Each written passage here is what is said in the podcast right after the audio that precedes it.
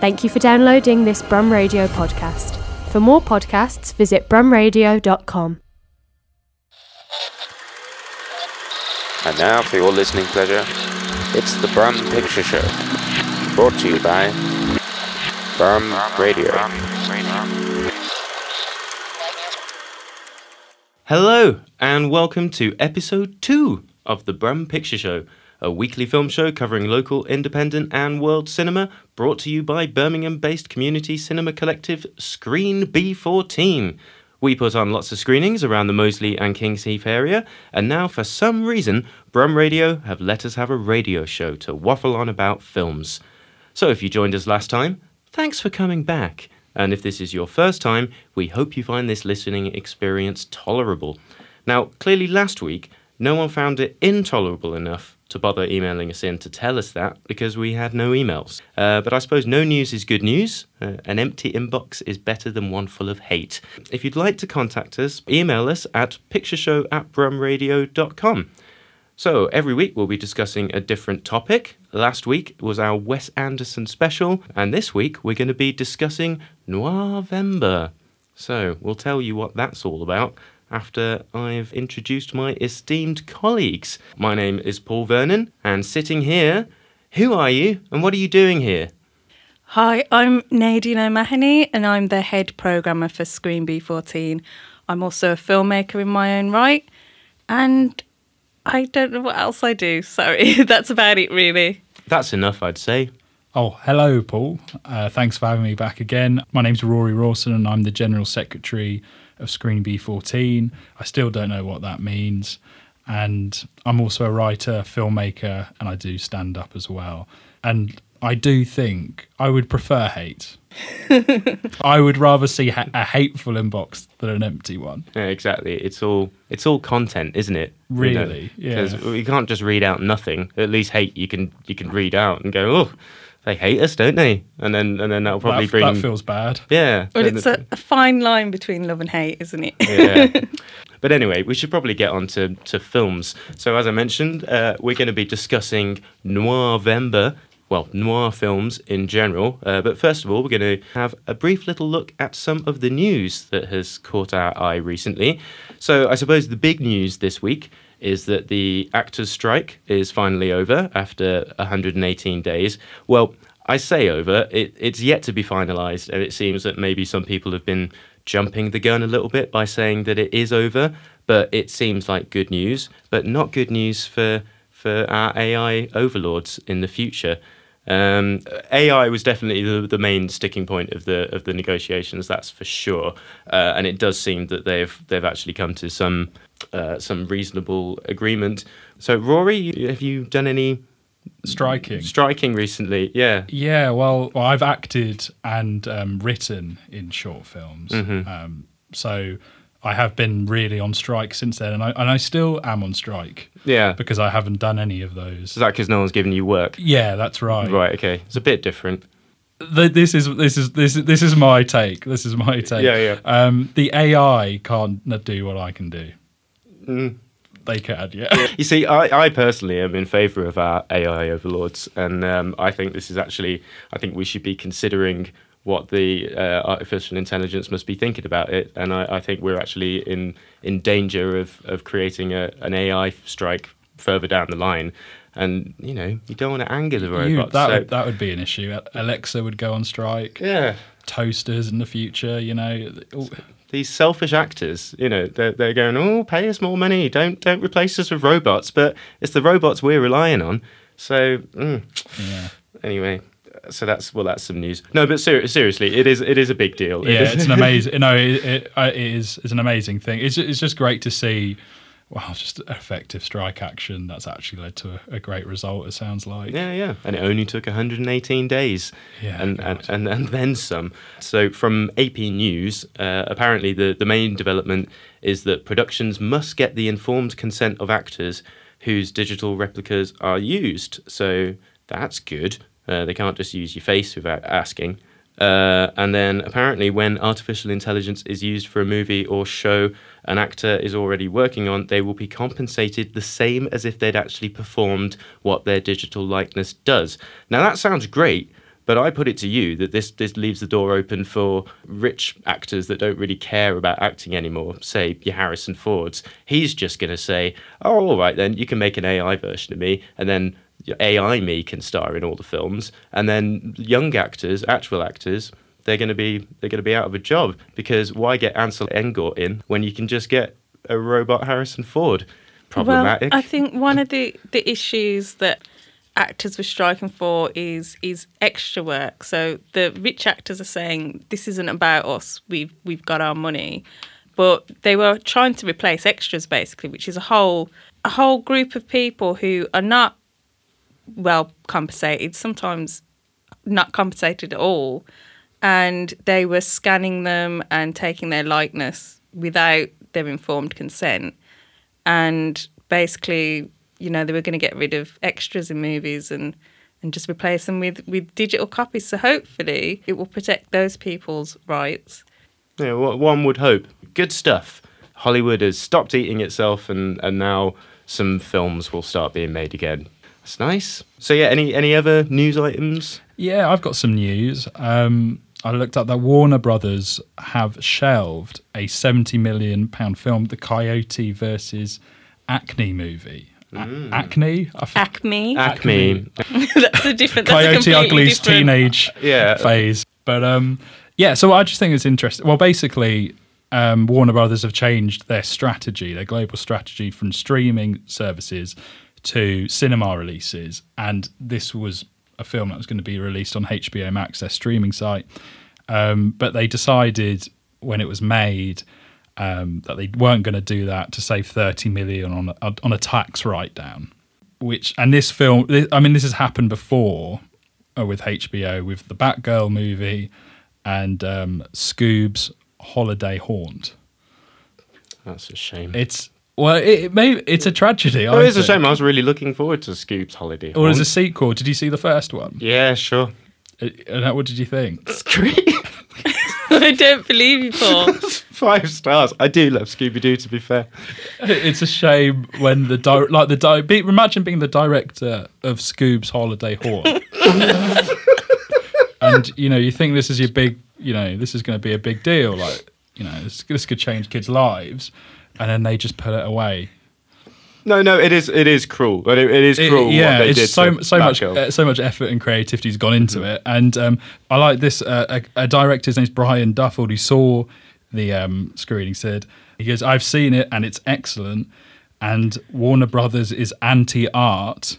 And I hope multiple anvils drop on their heads." So not bitter then. Not bitter. That's quite, um, that's but quite... I I think. A precedent has been set with mm. the Batgirl and the um, Scooby-Doo film, and it's it is quite worrying. It's like this idea that they're going to replace everybody with C G I and A I creations. And I think the streaming services have a lot to do with this. People have been talking about the death of cinema, the death of theatrical experience, and actually films that are released in the cinemas make more money in the long run and are better viewed um the audience. People think they're better movies, basically. You know, films go on to streaming and, you know, who talks about them after the first week? They're not, they just sort of, you know, dissolve into an endless stream. And I think it's the streaming service. There's a there's a, a gold rush on right now. Everyone's trying to be the next Netflix. And they're bolstering their streaming services with these films. They're putting... They're diluting the brands of things like Pixar, of Star Wars, of Marvel, by pushing all this content to sort of please please their investors who've invested in their streaming services. And I think we're going to see a lot more of this. It's a bit of a war here with the streaming services and the, and the theatres. And I think actually this, this whole thing, oh, cinema's dead, cinema's dead, I think the people that are yelling it the loudest are the streaming services mm-hmm. because they want people to watch films at home, but people just don't appreciate films as much when mm-hmm. they're on the small screen. And I think, unfortunately, these straight-to-streaming movies have become casualties of this uh, streamers versus theatre war. Absolutely. Well, deaf to streaming services, I say. Yeah. Obviously, that's an extreme statement, but it is clearly, it's not working. streaming services as a thing, because it's it's just becoming t- cable T V again. Yeah. For a start, it's just, you know, it started out with just Netflix, and now you've got to subscribe to about fifty different things in in order to be able to watch the things you want. And I genuinely think that that is gonna that is gonna start uh, giving piracy a boost again, because who's gonna who is gonna subscribe to all these things? You are gonna think, oh, maybe I will just illegally stream that, because I, I've already I'm already signed up to fifty different things, and I don't want another. I don't want another one. Um, yeah, the bubble's yeah. gonna burst. I mean, mm-hmm. or do what I do and then just sign up once all the episodes of Mandalorian have have, have been streamed. Then just get it for a month, binge watch it, and then unsubscribe. I did forget to mention that. Now, sorry, the, Warner Brothers had reversed their decision, I think, oh, either today or tomorrow. Oh. And now they're getting, they're letting the filmmakers shop it, really. Um, so, yeah, so it's not, that's not the end. That's not the end. It's we we might see, we might see this film. Oh, well, that's oh, nice. I hope so. But, hey. but Scooby Scooby is, is, is dead. Is dead yeah. And Batgirl. And Batgirl. R I P R I P Scooby-Doo and Batgirl. I have um, I have news. Um, a so, news. A news. I have a news. So in our last episode, I broke the, the shocking and incredible news that um, John Carpenter is a dude. Mm-hmm. And I think I might be breaking similar news this week. Ooh. With Ridley Scott, um, who says that if he ever wins an Oscar, he'll say it's about effing time. He hasn't won one. No, nominated four times for directing and producing, but has famously never won. My goodness. He does have a BAFTA. That's I don't right think then. he said I don't think he said about effing time when they gave him his BAFTA, but I think if he gets his Oscar for Napoleon, mm. perhaps, fingers crossed. Fingers crossed. Or the Gladiator sequel, maybe. Mm-hmm. Yeah, he's oh, yeah. he's uh, it's gonna be a mic drop moment. I think I think he's just gonna come on, collect his Oscar, say about effing time, drop the mic and walk off, and, and who can blame him? I love I love Ridley Scott in interviews. He's just Ridley such Scott. a he's he's he's brilliant. He's the older he gets, the more cantankerous and outrageous he becomes with the things that he says. So, I don't think he's cantankerous. It? I think he's just British. I think he's just from Yorkshire. Well, yeah. We've, no, no offence to any Yorkshire people tuning in to mm. Brum Radio. If if that's controversial, then email us at pictureshow at brumradio.com. That's right. And Ridley, we'd love to hear from you as well. We know you're listening. Well, there we go. So that is breaking news. Ridley Scott is a dude as well. One quick thing. One quick thing. Uh, but apparently, Darren Aronofsky is going to make a biography of Elon Musk I saw this. for A twenty-four. Oh, yeah. And oh my goodness, am I looking forward to that. Because apparently it is based on Walter Isaacson's unauthorized biography released this September, simply titled Elon Musk, and it was his biography of Steve Jobs that was uh, the foundation for Danny Boyle's uh, and Aaron Sorkin's Steve Jobs film, which I enjoyed very much. However, I'd be very surprised if Darren Aronofsky takes a similar approach. I hope it's I hope it's as bonkers as one would expect from uh, from an Aronofsky film about Elon Musk. So yeah, so any thoughts about that? Who would we like to see Elon Musk be played by? Oh. That's question. a good question, it isn't is. it? I can't think of it um, myself, other than Elon Gary Musk. Oldman in, in extensive prosthetics, I think. Gary Oldman could do anything, yeah, yeah, or, yeah. Or an A I Harrison Ford. Yes. I'd love that. Yes, robot Harrison Ford as Elon Musk. That would be great. Because, of course, Elon Musk is a talented actor in his own right with, after his uh, performance. Yes, after did you not see his uh, amazing performance as Elon oh, Musk in Iron S- Man two? No, I thought you were going to say on S N L. Oh, no, no. No, I didn't. I, I did not that. see that. Yeah, he was he was in Iron Man two. He turns up and he, he talks to Robert Downey Junior for a bit. Amazing. We'll be looking forward to that. Good well, stuff. My, is the, the thing is Elon Musk? Yeah. I mean, is his life interesting? Yes. What wow. do you mean? Well, wow. that, yeah. Like, I mean, it, is he not just a, an incredibly successful and businessman. businessman, and that's it? And wasn't Steve Jobs? Um, well, ah. he, d- he did have a relationship with Amber Heard, oh, which may yes. mm-hmm. may and, pop in the film. Who and, knows? And Grimes, lest we forget. Oh my with goodness! Whom, with yeah. whom he has children with unpronounceable names. And right, he so has so many children. Yeah, he's got I think the film will, like, will be about that. Yeah, yeah. How many? He's like trying to repopulate He is. I don't know. The, he is. the Mars, I think. Yes, Jesus. There's obsession with Mars as well. What's yeah. that about? And and and didn't he want to have a cage fight with um Oh, with Mark Zuckerberg. I'm yeah. so wrong. Yeah. I, I apologise. Exactly. This is going to be the most yeah, no, exciting Elon film. Musk is fascinating. Yes. He like, is incredibly. I forgot about you the know. cage fight. And corporate dramas are definitely um, very vogue right now. You know, you've had BlackBerry and, and all oh, sorts. Well, that, and, you know, we've got so, to blame the Social Network for that. Yeah, yeah, we do, we do. But to be fair, it has produced, as a genre, it has produced some some fairly solid, decent films. So, you know, I'm looking forward to this one. I hope it's mad. That's right.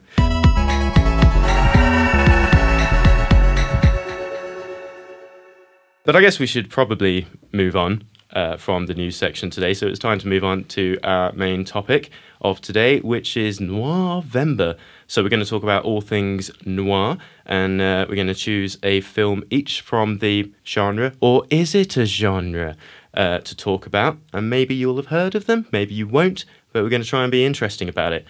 So, first of all, I suppose we should start by talking a little bit about what on earth is noir. I've got the facts here.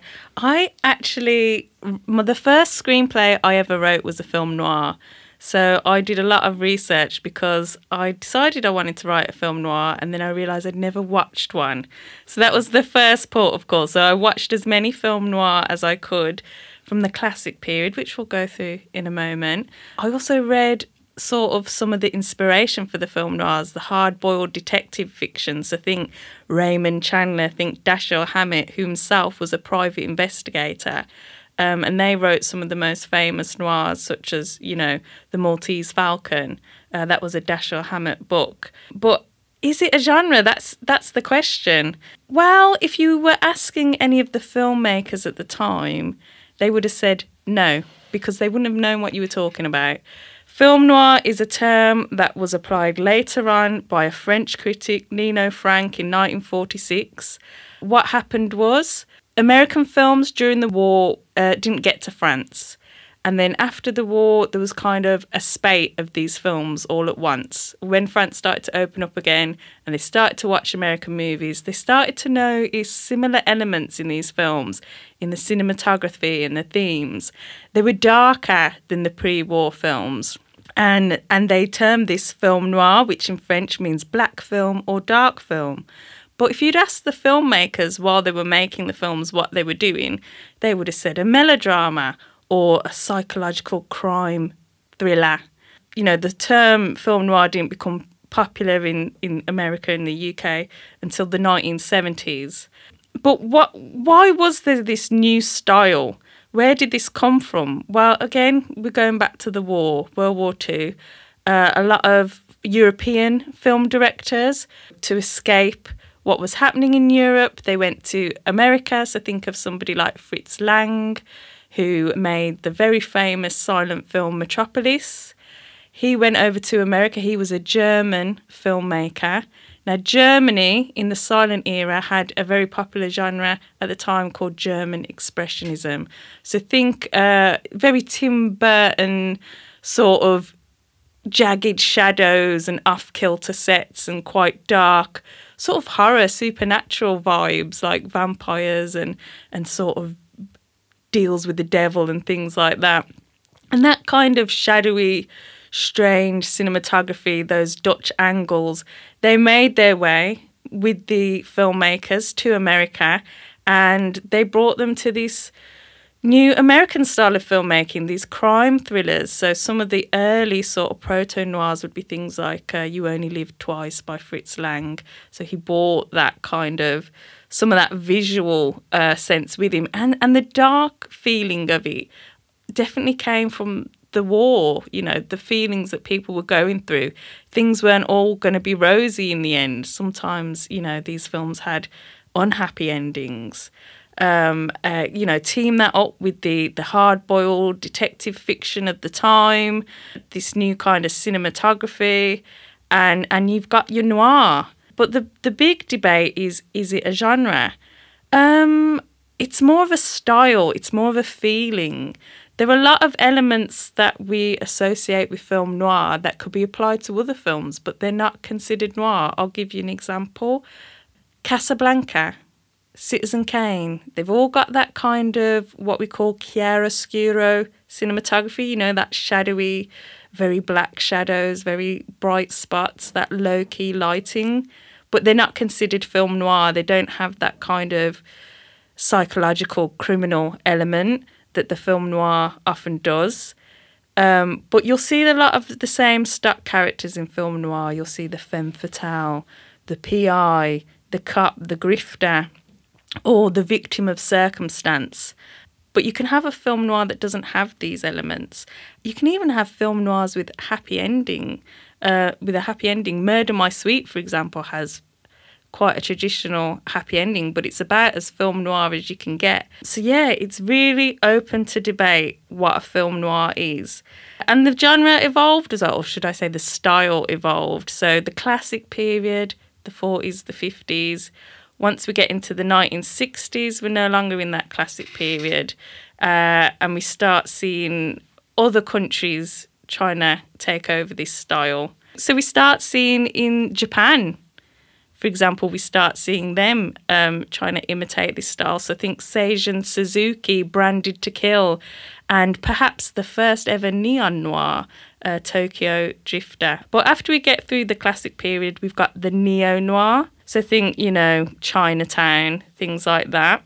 And that's very much influenced by the Cold War. They're more violent. They can go further than the films from the forties and the fifties. And we've got colour photography now. Uh, and that colour photography leads us nicely into the nineteen eighties, where we start having the neon noir, which uh, has all those kind of classic noir elements. It's very much critique on the sort of social ills of the time, uh, but with lots of really gorgeous neon lighting and lots of really nice uh, electronic music, synth music on the soundtracks. So think, you know, basically anything by Paul Schrader from this period. Think Michael Mann, think Thief, think think um, Taxi Driver even, think uh, American Gigolo even. Black Rain, the yes, Ridley Scott film. Yes, one hundred percent. Yeah, yeah. And, oh, I'm glad you mentioned Ridley Scott, because he takes us on to an even another offshoot, which is the sci-fi noir, or... and mixing in cyberpunk elements. So if you think of Blade Runner, I mean, that's about as noir as you can get. Mm-hmm. Up to the nineteen forties hairstyles and makeup. The voiceover. The, the constant rain, or the not the voiceover, depending yeah. which version you're watching. But yes, definitely. That's why he did put the voiceover in there, because he wanted to tie it into that classic nineteen forties type noir private detective style. You've got people like David Lynch... is yeah. very influenced. Yeah, Blue Velvet, that could be considered a neon noir.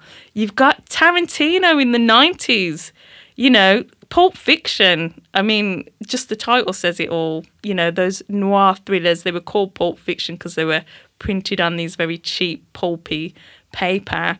And then into the two thousands, my favourite era of neon noir, got films like Drive, one of my favourite films. I mean, Nicholas Winding Refn, gorgeous, gorgeous, gorgeous cinematography. If there's one thing you can say about his films is they're beautiful to look at.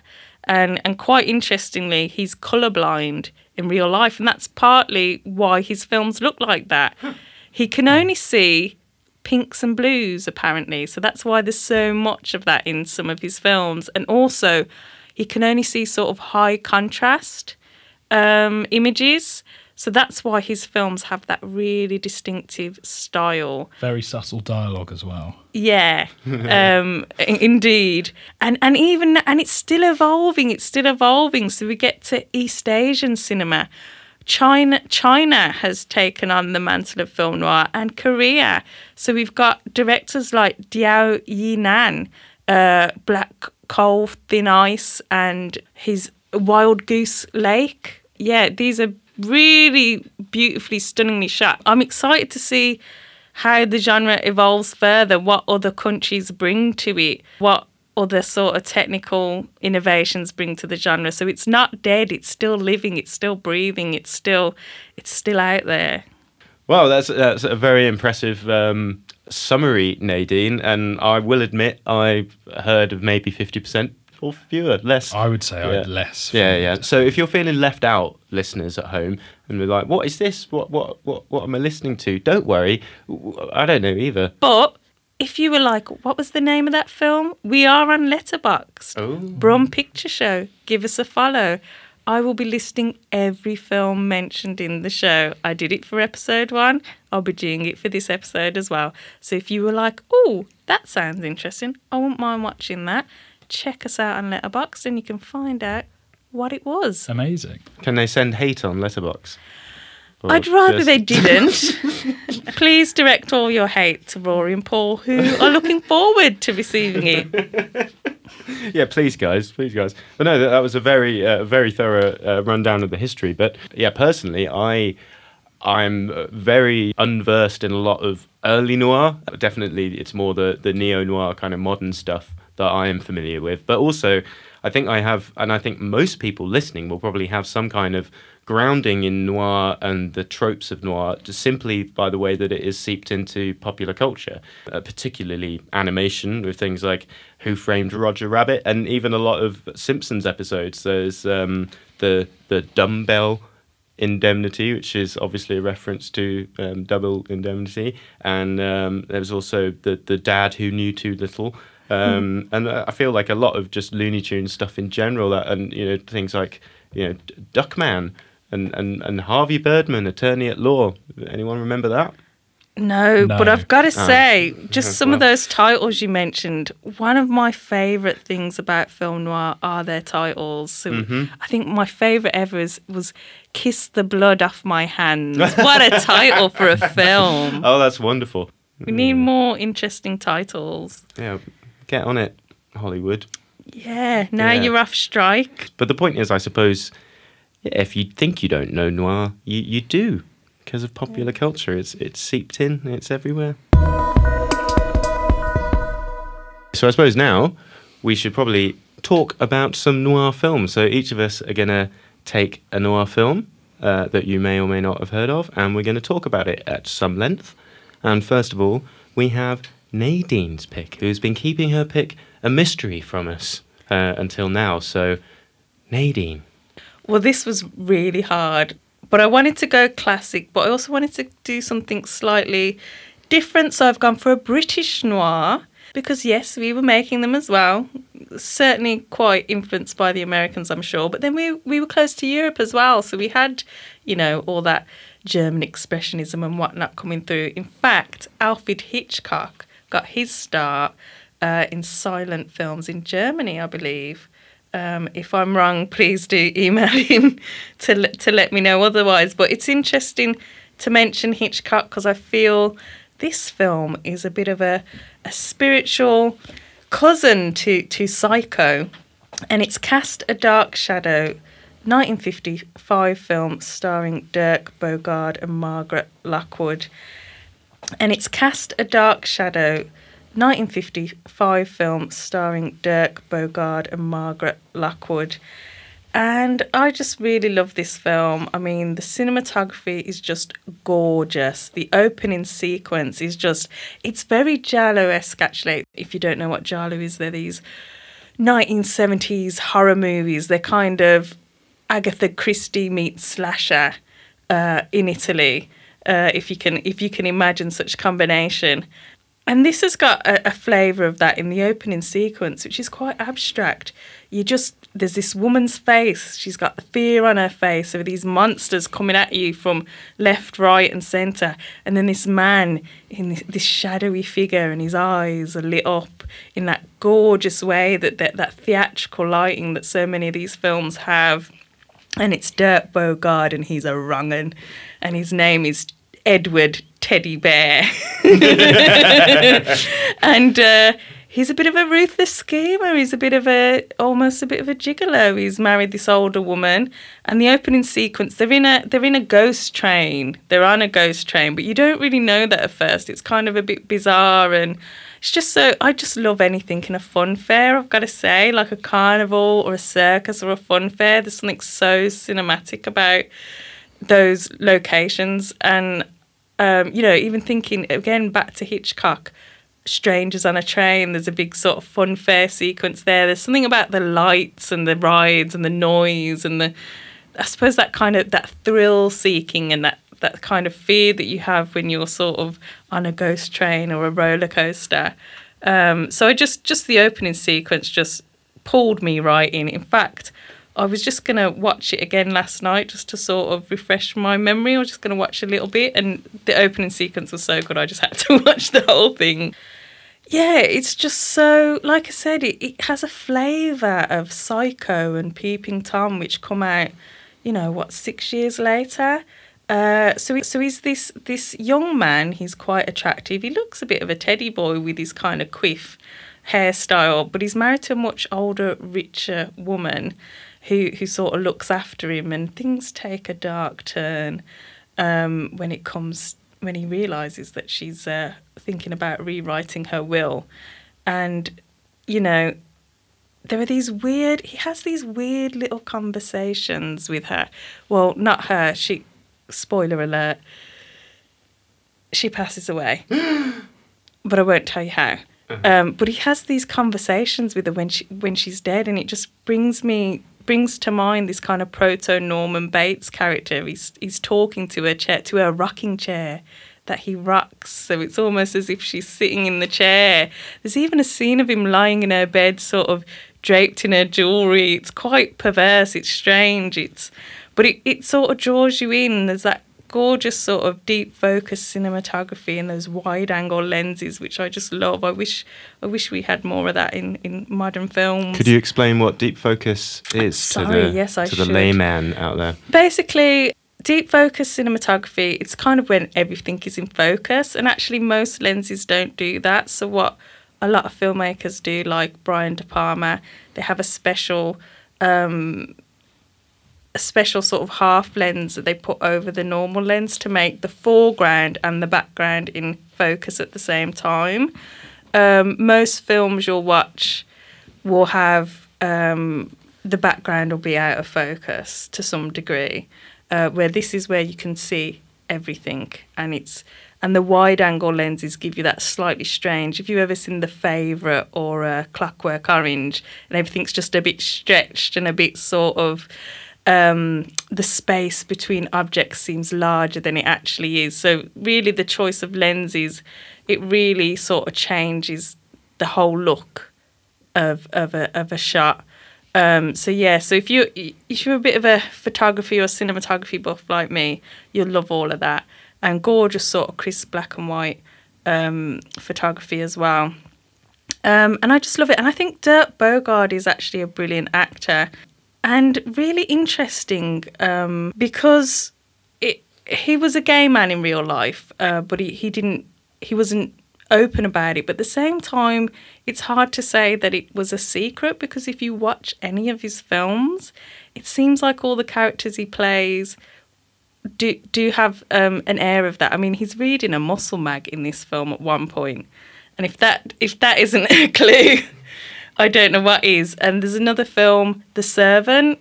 That's brilliant. Definitely, that's a really good film. I would definitely recommend that. And that has, you know, there's a lot of sort of skirting around that kind of issue um, of of sort of, you know, do you remember what it was like when you were in the army and stuff like that? There's this kind of like suggestiveness in there without sort of being, you know, outright about it. And even actually he was in Victim, which really addresses it quite openly. He's he's a he's a man who's married, but he's had a relationship with a young man who's died. It was one of our first, I think it was the first real um, portrayal of, of, of gay men or bisexual men in British cinema. And so he really, you know, was was a pioneer in that sense of playing that character very openly in that film. And it's just really interesting to see how that sort of worked its way into this film as well. And, and kind of, yeah, you kind of wonder how people didn't know, because it wasn't, didn't. It seems it's there if you're looking. Um, so, yeah, I just thought that, that adds another interesting element to it of, of sort of his motivations, why he's marrying these old ladies. Um, but, yeah, it's just, uh, Margaret Lockwood is very broad in it. I didn't like her so much the first time, but I, I warmed to her uh, the second time I watched it. There's a great little song in it, Lita Rosa, uh, from How Much Is That Dog in the Window fame. Um, mm.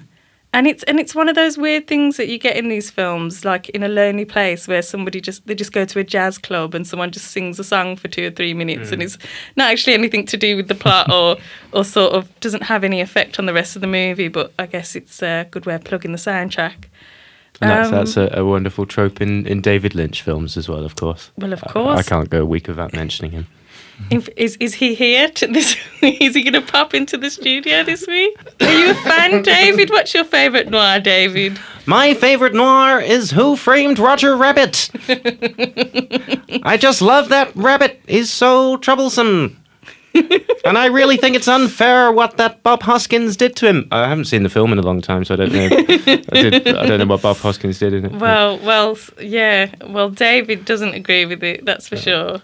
Um, but there's so many more. I mean, that's just my pick, but there are so many films I could have picked. I would have loved to have mentioned In a Lonely Place, Humphrey Bogart, King of the Noirs, perhaps, or even um, maybe Dana Andrews uh, with with when the where the sidewalk ends. We've got. I, if you want to watch, I mean, one thing that these films are sometimes criticised for is a certain air of misogyny. There are actually some film noirs starring women.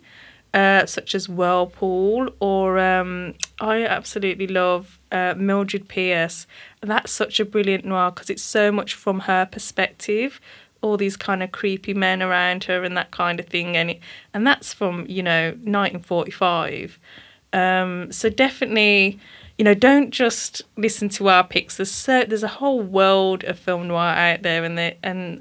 there's such variety in these films, and the quality as well. Some of them are really quite cheap B-movies. Some of them are actually more A-pictures. If you think of something like White Heat, you know, that's considered a noir to some degree, but it, it's much more of an A-picture. It's a big, you know, Hollywood star, um, Jimmy Cagney in the lead role, and uh, definitely, but it has all those vibes, all that kind of the cinematography, the dark psychological thriller, Um, yeah, that sort of that sort of spiralling out of control that a lot of these films have. So, yeah, there's so many, you know, when it comes to classic film noir, there's so many brilliant ones out there. So definitely do check some of these out.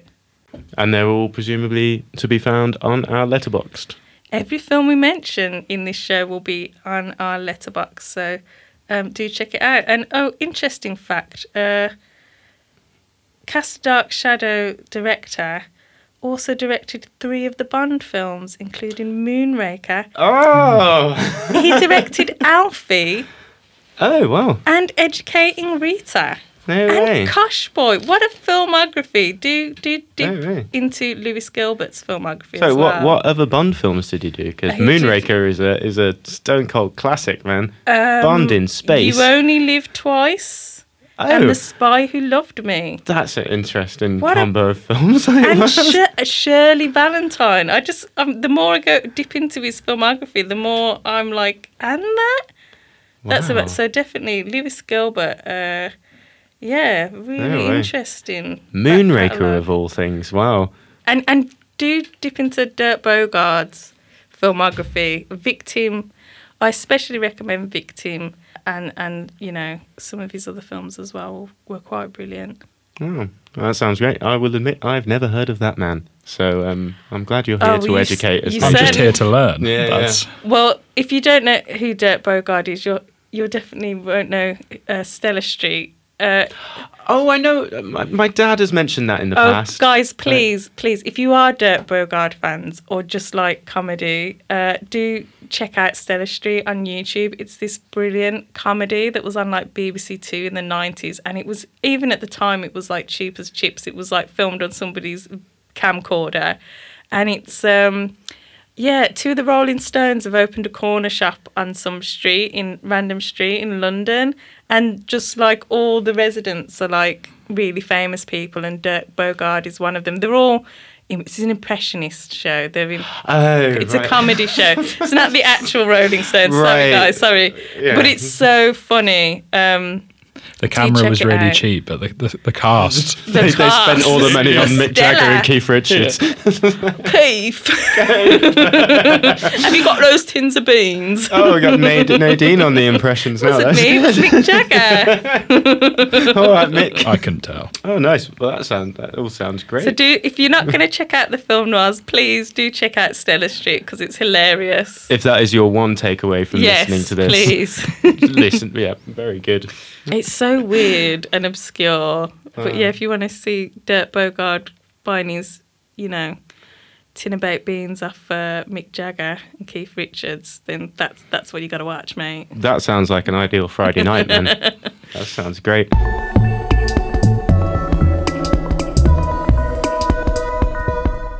You are listening to the Brum Picture Show on Brum Radio. We have been discussing Noirvember and the films of noir. Yeah, so watch as many film noir as you can in Noirvember. I guess Noirvember is kind of, I mean, we're doing it's halfway it. halfway through, yeah. Yeah, I mean, it's halfway through, and also it's it's it's meaningless, isn't it? But it's just another one of these internet things like Star Wars Day, like yeah. May, May the fourth. And is there Alien Day as well? That's the date you know, they went to the, the, the Nostromo or whatever it is. That's a thing. Yeah, but Alien just remember, Day. A film noir is not just for Noirvember. It's exactly. for the whole year round. It's, it's for life. Yeah, don't you forget that. But nevertheless, it's Noirvember that we're doing yeah. now. Yeah. So it's just a lovely excuse to watch some noir films. Exactly. But yeah. And talk about them. It's, I guess it's the only month that rhymed. Yeah. Noir. It's got an N in it. Noir. Noir. Noir. Noir. Noir. Noir. Noir. January. January. I think that's going to be cut. I like noir. It's like smart from The Simpsons. Yeah. Exactly. uh, I'm trying to think of other ones. But no, we're getting no. sidetracked here. Um, so we've just had Nadine's pick, which was, what was it called again? Cast a Dark Shadow, starring Dirk Bogarde, a dishy Dirk Bogarde, Ooh. and a very broad Margaret Lockwood. Let's not objectify um, Dirk Bogarde, shall we? He's a heartthrob. Inappropriate. He right. was a heartthrob. Okay. I'm just acknowledging. I just think there's more to him than his looks, even though okay. I've never heard of him. Well, it, well, he has a lovely line in the film where he says, "I know what kind of woman I appeal to." Oh. It's like I appeal to uh, my current wife because she's of my class, and I appeal to my ex-wife because she was old and lonely. But he knows who he appeals to. That's the important thing. Oh. Well, he sounds like quite the card. Certainly. Well, anyway, so I suppose it's time to be moving on to Rory's pick this week. And Rory, what are you going to talk to us about? Yeah, so um, I chose Bong Joon-ho's Memories of Murder. Um, I love Bong Joon-ho. Um, I w- went to watch Parasite in the cinema. Um, I knew nothing about Parasite um, when I came in, um, and I didn't realise it was the greatest film ever made. Um, and yeah, so I went into the cinema, experienced the greatest film ever made as a surprise, came out and just haven't stopped talking about it since, really. And then after that, I went through most of Bong's uh, films, um, so Okja, Mother, saw Snowpiercer. But yeah, no, this one is, it's sort of loosely based on South Korea's first com- confirmed um, serial murders. Uh, it was in the nineteen eighties, so it seems like they were quite behind uh, the U K and, and the States with their sort of serial murders. I think like we we probably beat them by about four hundred years. Late to the party, South Korea. What are you, yeah. What are you doing? Yeah, but um, but there you go. Um, and it was loosely based on this, um, and the film really it shows. I don't know if it's a typical noir film because it isn't the main detective, the D I isn't, or the, the pair. They're not these sort of gritty, brilliant, but sort of troubled, troubled, don't play it by the book sort of people. They they were just completely hapless, and they just mishandled the, the investigations throughout the film. It was, you know, and it, it probably just reminded me of, yeah, that's probably what's going to happen when you first come across a serial killing. Well, they didn't have Netflix, did they? They didn't have all those uh, true crime documentaries to pore over yeah. and sort of solve oh, from their armchair. And, and the big thing is, um, so the, the case was unsolved, and then it was released in two thousand three. It started developing a lot of, you know, sort of humdrum about it in, in South Korea, and, and, it, and it reinvigorated interest in the investigation.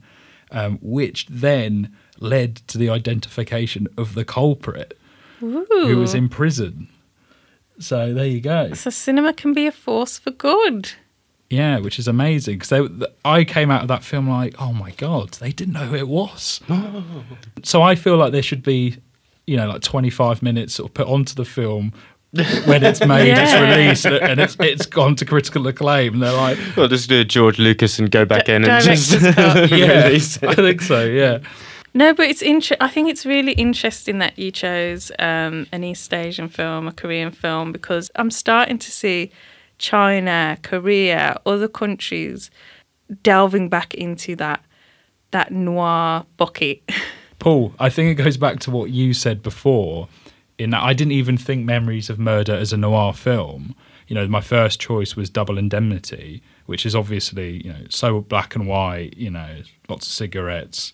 You know, the, classic. The, yeah, a classic noir film, and it, and I didn't, I didn't never even considered, in some ways, noir to be modern. But when you Blade start, Runner. yeah, but when you start listing, I'm like, yeah, oh my Drive. God, that is everything a noir is. Yeah. Mm. It's just you don't think of it in terms of that genre. Um, I think a lot has to do with the look, because that's something that, that is so characteristic of noir films. So we think that black and white, the chiaroscuro, the shadows, the the the wide angle, sort of the Dutch angles, which are the angles that are slightly off askew, slightly askew, um, and we think of that, and that's just a style. That's just the, there are films that look like that that aren't noir. Mm. Noir's more of a feeling. It's more of a vibe, man. Mm. And that's what's interesting. These more modern noirs, these neo noirs that are set in modern times, they don't have to have that look, they don't have to have that, but they can carry forward that feeling, that kind of dark, sort of spiraling, out of control, strange feeling. And I think noir, interestingly, noir, especially when it's about men, it seems to be a kind of series of excuses of like, oh, I just, it's it's always, oh, I just had the worst luck. Like, yeah. You can imagine the character, like, I didn't, like in Detour, I didn't kill her. I just, it was just really bad luck. and um, But when they're about women, it's much more about psychological flaws. So if you look at Whirlpool, it's about a compulsive shoplifter.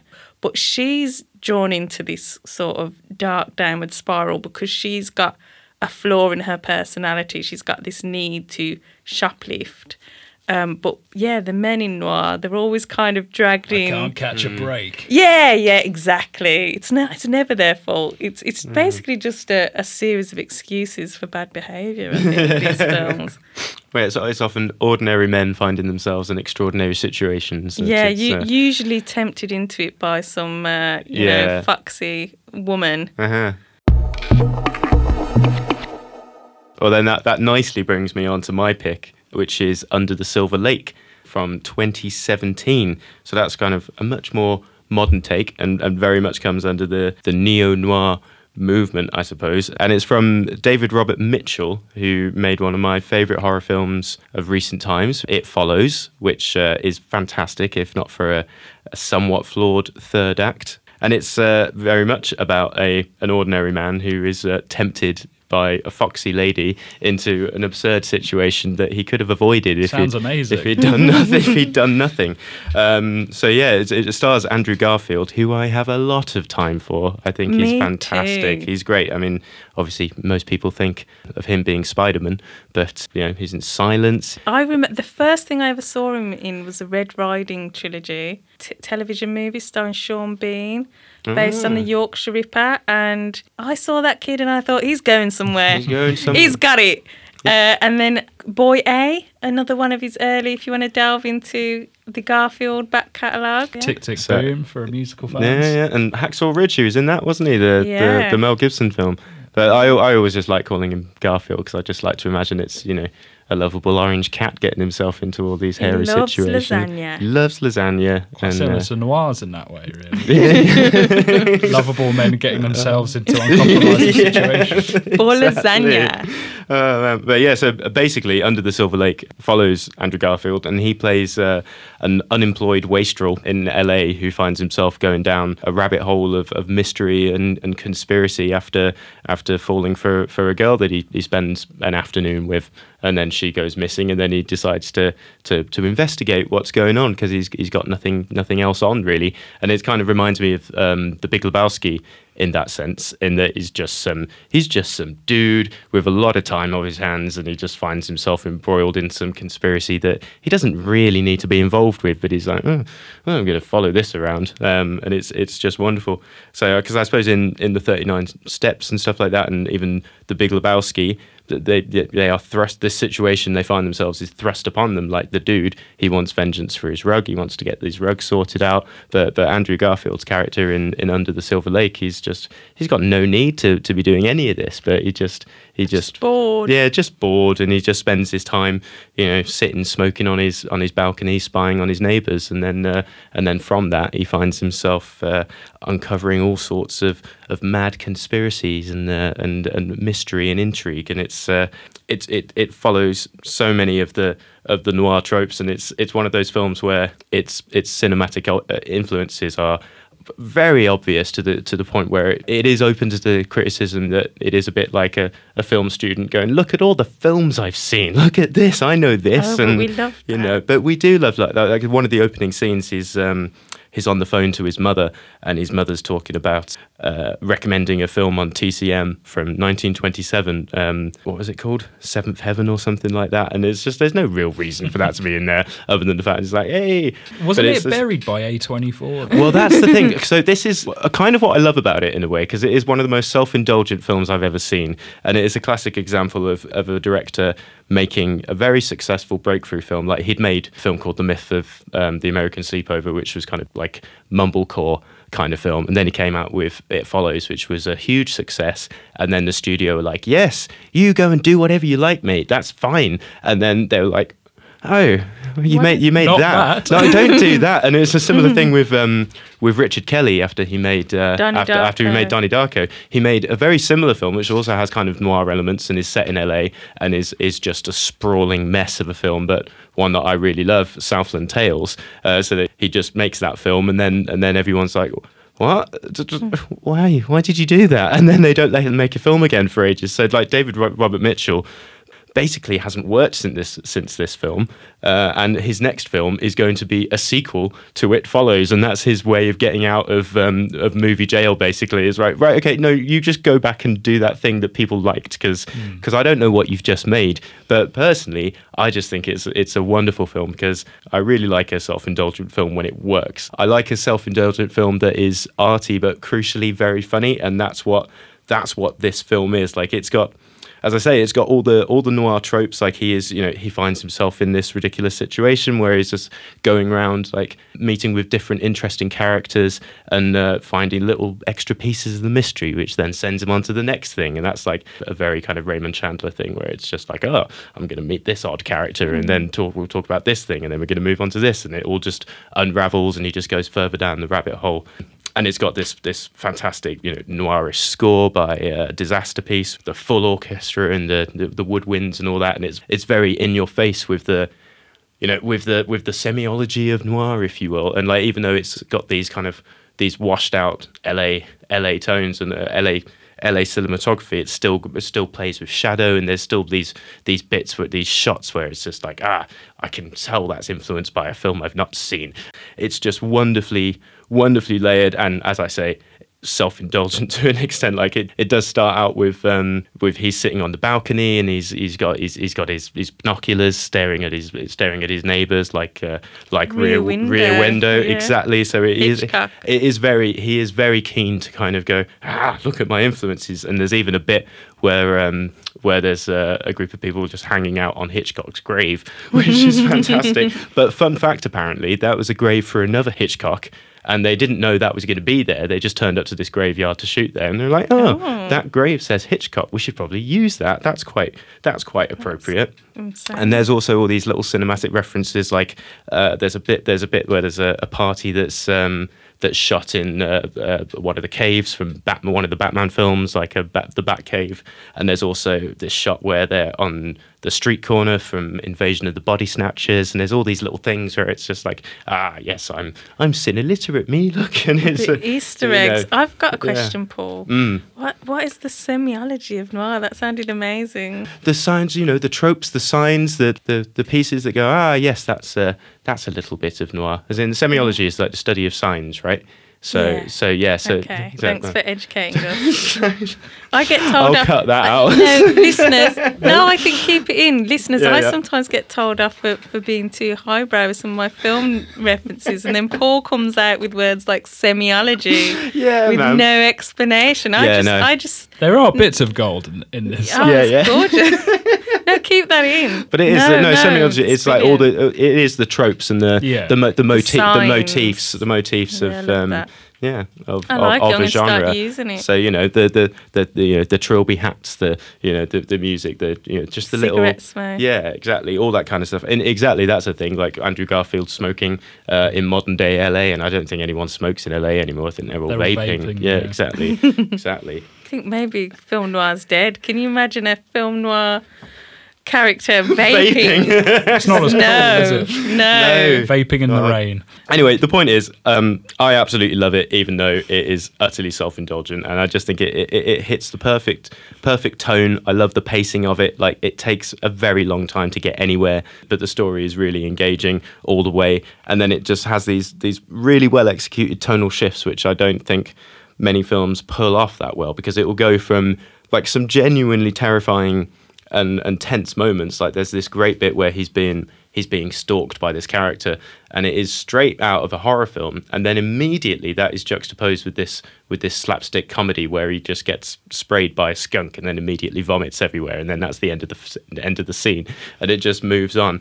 And then it's got these like properly Lynchian Lynchian dream sequences. It even has the guy from the restaurant in Mulholland Drive, you know, the bit where he's like, oh, I had this dream, and then there's the there's the there's the, the scary the scary woman or or whatever in the parking lot. You remember that person? Person. I didn't find entity. them very scary. I thought it was quite silly, but I, d- I, I feel like I'm alone in that. What, in Under the Silver Lake? No, in oh. in Mulholland Drive, like, because they build it up what? like all oh, this really like it's going to be this hor- horrific, scary thing, and it's just a person in like face paint, and I'm like, ah. Wow. But but I don't know. It's just other people seem to be terrified by it, but I just I like.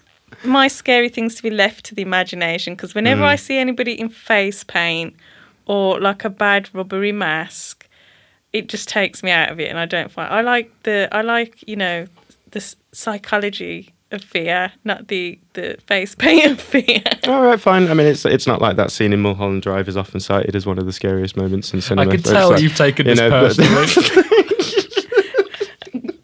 Listeners, listeners, please settle this debate. Is the diner scene in Mulholland Drive genuinely scary, or is it quite absurd and the be- silly? The best bit about the, the, the best bit about this is Paul has stated his favourite horror, modern horror film is It Follows.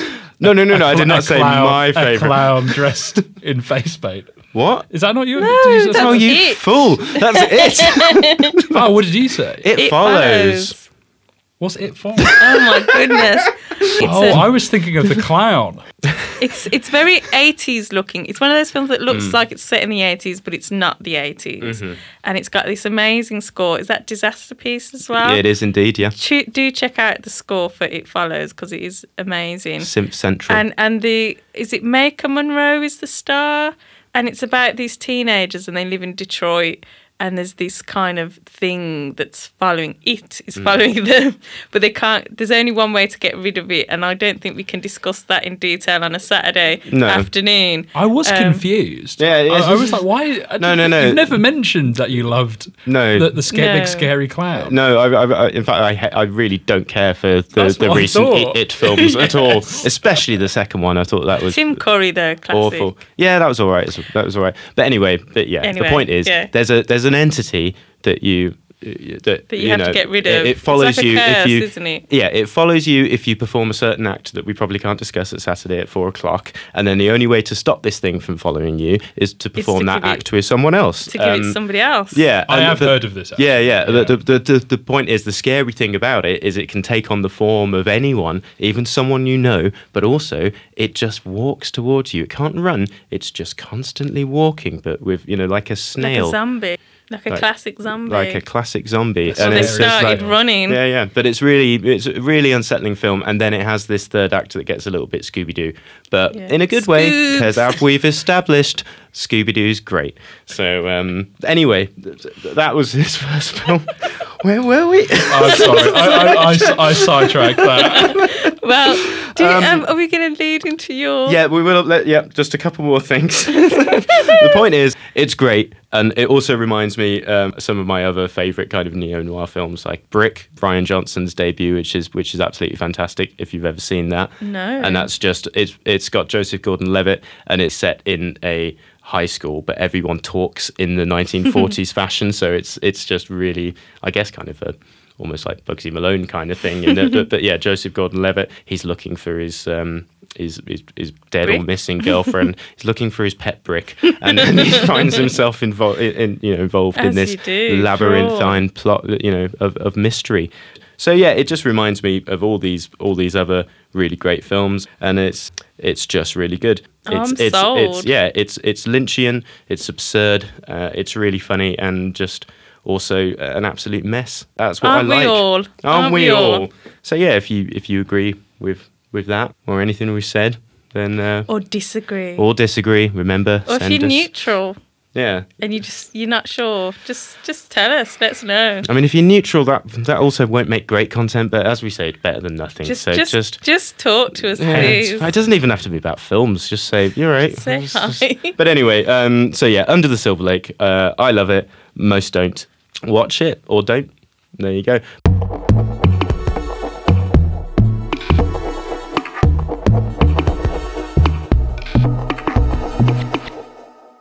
You're listening to the Brum Picture Show on Brum Radio, and we've been discussing noir, and we've talked about about fifty films, I think, all of which you'll be able to... Uh, oh, I'm going to have such a hard time having to lug all these films yeah, man. on uh, Letterboxd. Brum Picture Show, please follow. Well, if you would keep mentioning films, then, you know...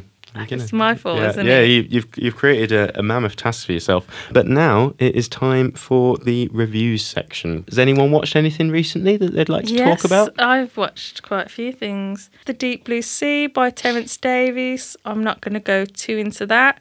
I love Blue- the bit with the, when the shark comes out the water and, and pulls... Samuel L. No, Jackson and a... not that Deep Blue Sea. This is oh. a, a love story with Rachel Weisz and uh, Loki. It's it's uh, the way I describe it. It's a much more miserable brief encounter, and um, it's very miserable. It's so miserable. Uh, but my favourite bit was a was a, a sort of uh, minor character who came in and said, "I give my respect to those who've earned it. To everyone else, I'm civil." I was like, yes, I agree with that. But it's very beautifully shot, very gorgeous. Uh, Terence Davies passed away recently. And the last film that I watched was The Boston Strangler. We love a bit of Keira Knightley. It's great to see her back on our screens. I think she's a much better actress than she's often given credit for. She does an American accent in this one. It's a procedural. It's based on a real-life uh serial killer again, a bit like Memories of Murder. One reviewer did say, you know, it's good, but it is a bit forgettable. It's not going to necessarily live in your mind like Zodiac or something like that. Uh, but a great, you know, some great performances and a rare film that shows, you know, the serial killings of women and doesn't sort of revel in it in a kind of, you know, unpleasant way of sort of lingering on, you know, dead bodies and things like that. It, it, I think it has more respect for its victims than a lot of these films do. So it doesn't sensationalise it.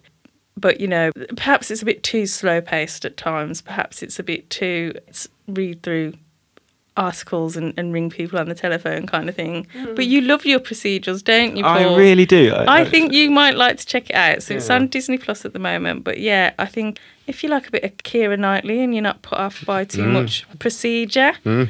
and it does, you know, it's interesting to learn about um, true life crime stories. So if you're into your true crime as well, yeah. it might be worth checking out. Definitely. Yeah, I do. I really love films about people doing their jobs really well.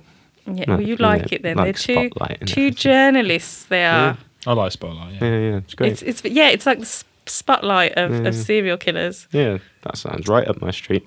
Very good. Uh, Rory, have you watched any films?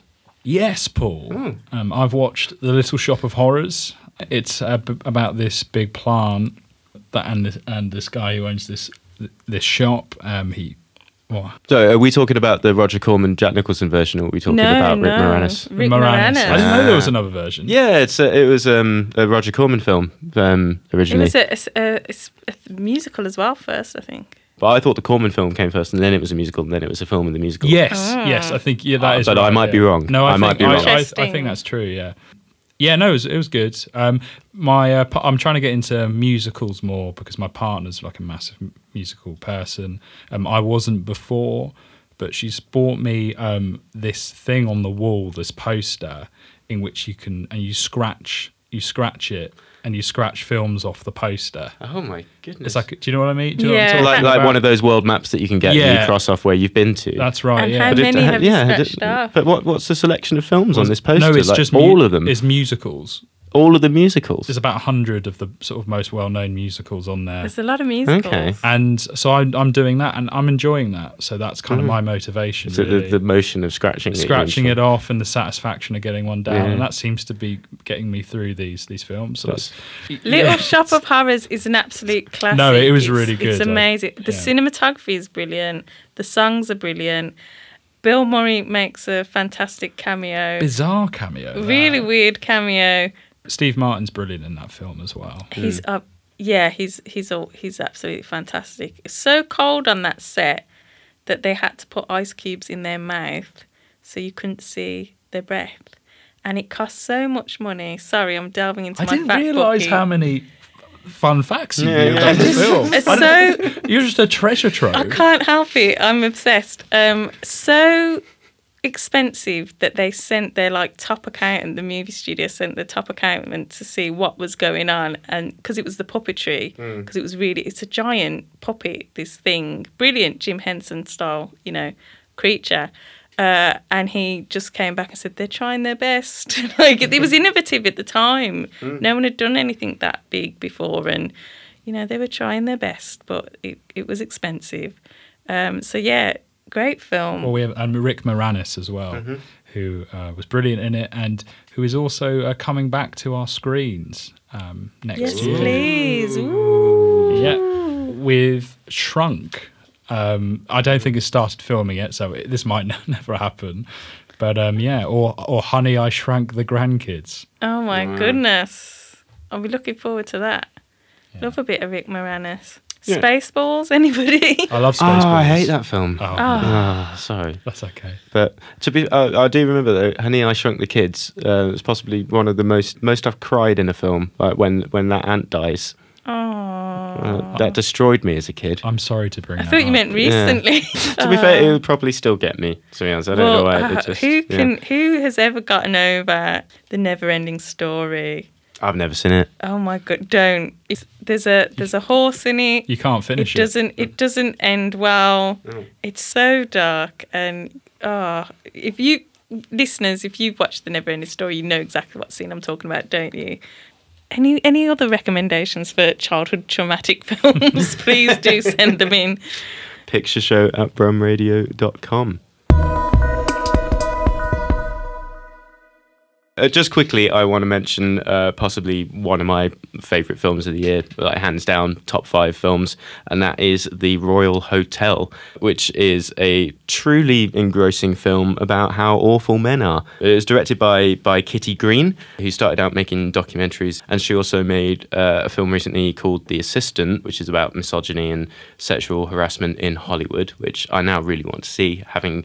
having seen this film, because I absolutely loved it. And it's about two Canadian backpackers in Australia. So we follow Hannah, who is the more headstrong and sensible one, and Liv, who is uh, more chilled and, and irresponsible. And she runs out of money, meaning that they have to find work last minute at a pub in a remote mining town. And they are warned that they will have to deal with a lot of male attention. And it's it's just such an effectively done film, because the, the first act feels like it's the opening act of a of a horror film, and you think it's going to turn into a kind of hostile-style torture porn film, but it's actually far more subtle than that. And the horror here is is, is more of just a, a constant feel of, of dread, and, and just the sense that we're we're leading up to something awful, but we but we don't know what that is. And it's just it's just so well observed, and it's it's it's a great depiction of of what it's like being uh, an outsider in a in a close-knit community. So you've got the jokes from the locals that you're not sure how you're supposed to take it, and then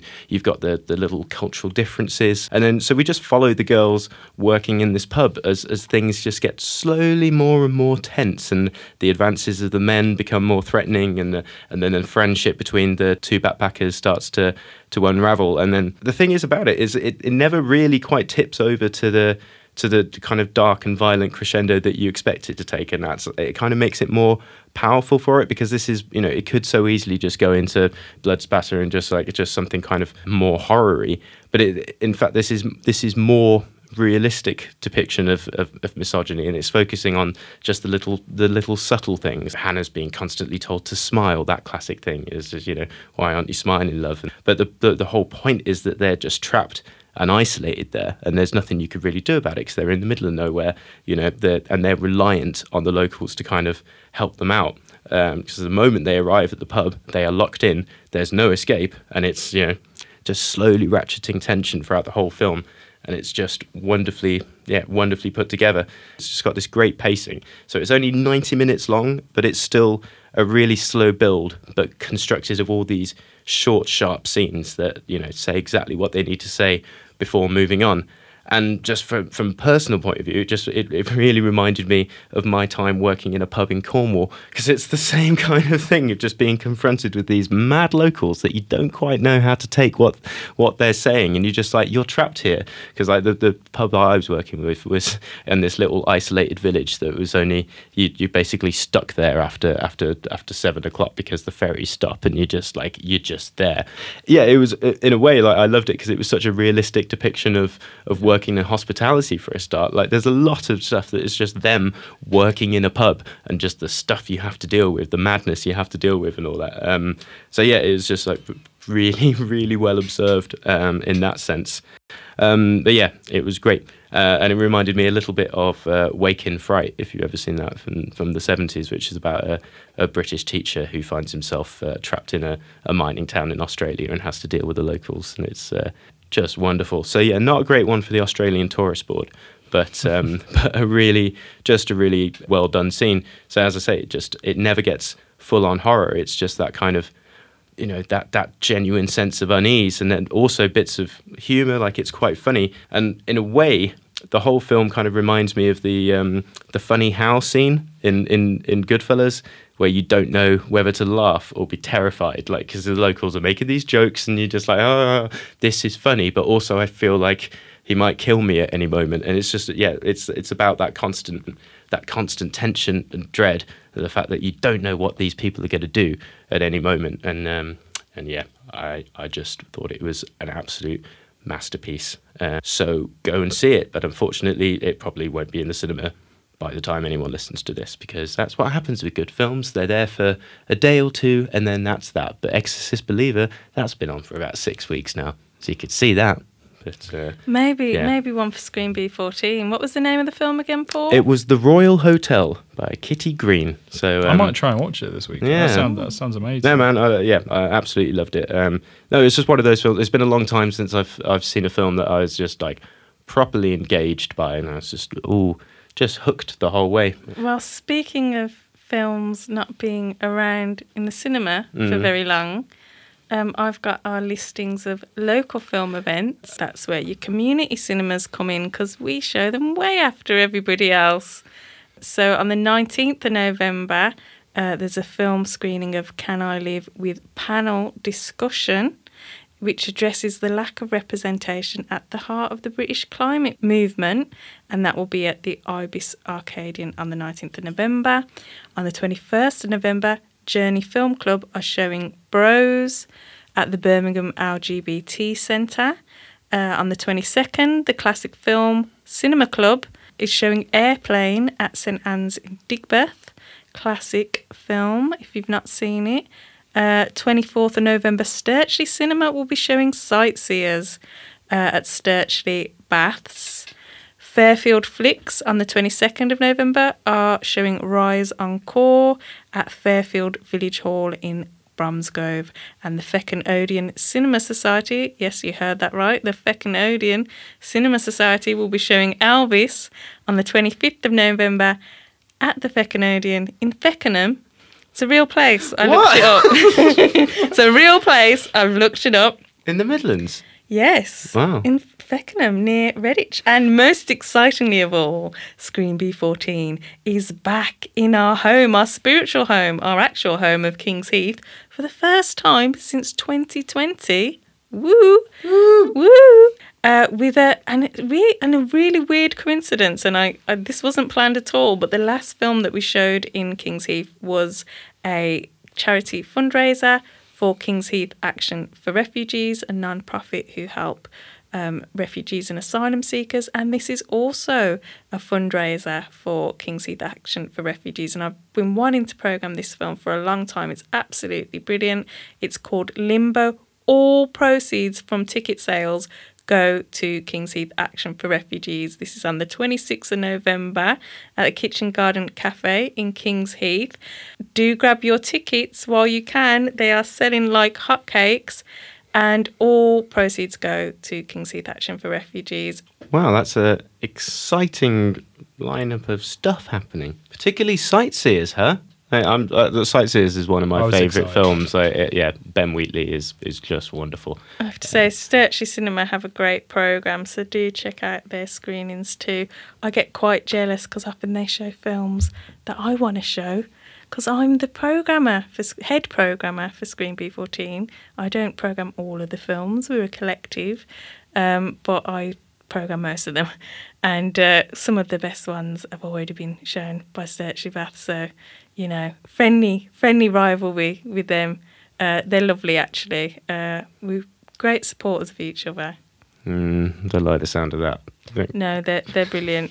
uh, but you don't get your food and your drink taken to you like you do at the Cuban embassy, which is where our regular monthly screenings are. That's... Shots fired. Yeah, yeah. Yes, Sturchley.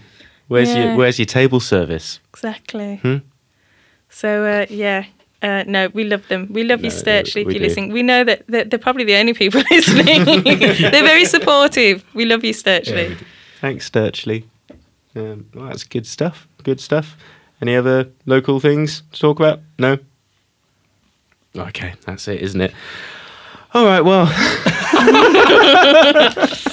what well, a brisk episode that was. Yeah, well, thanks everybody for listening to the second ever episode of the Brum Picture Show on Brum Radio. We do hope you will join us again. Please give us something to read. Pictureshow at brum radio dot com, and as Nadine mentioned, we are on the old Letterboxd. Letterboxd. So if you want to get on our socials, do uh, check out Screen B fourteen. We're on the website formerly known as Twitter. We're on Facebook. We're on Instagram at Screen B fourteen. Um, and then you can hashtag Brum Picture Show and we'll pick it up that way. Absolutely. I guess that's it for this week. Next week, we'll be talking about something else. But for now, it's goodbye from me, Paul. It's goodbye from me, Nadine. And goodbye from me, Rory. Goodbye.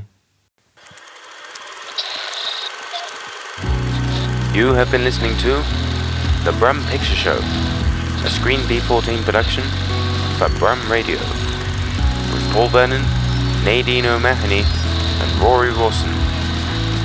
Tune in next time for more film fun, and don't forget to email us at pictureshow at brum radio dot com.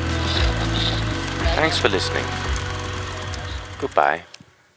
Next one can't be this goddamn line. Oh my goodness. What happened there? That just was crazy. It's like nearly eleven o'clock. I think it's going to be hopefully one of those where there's so much of it. I'll just cut everything.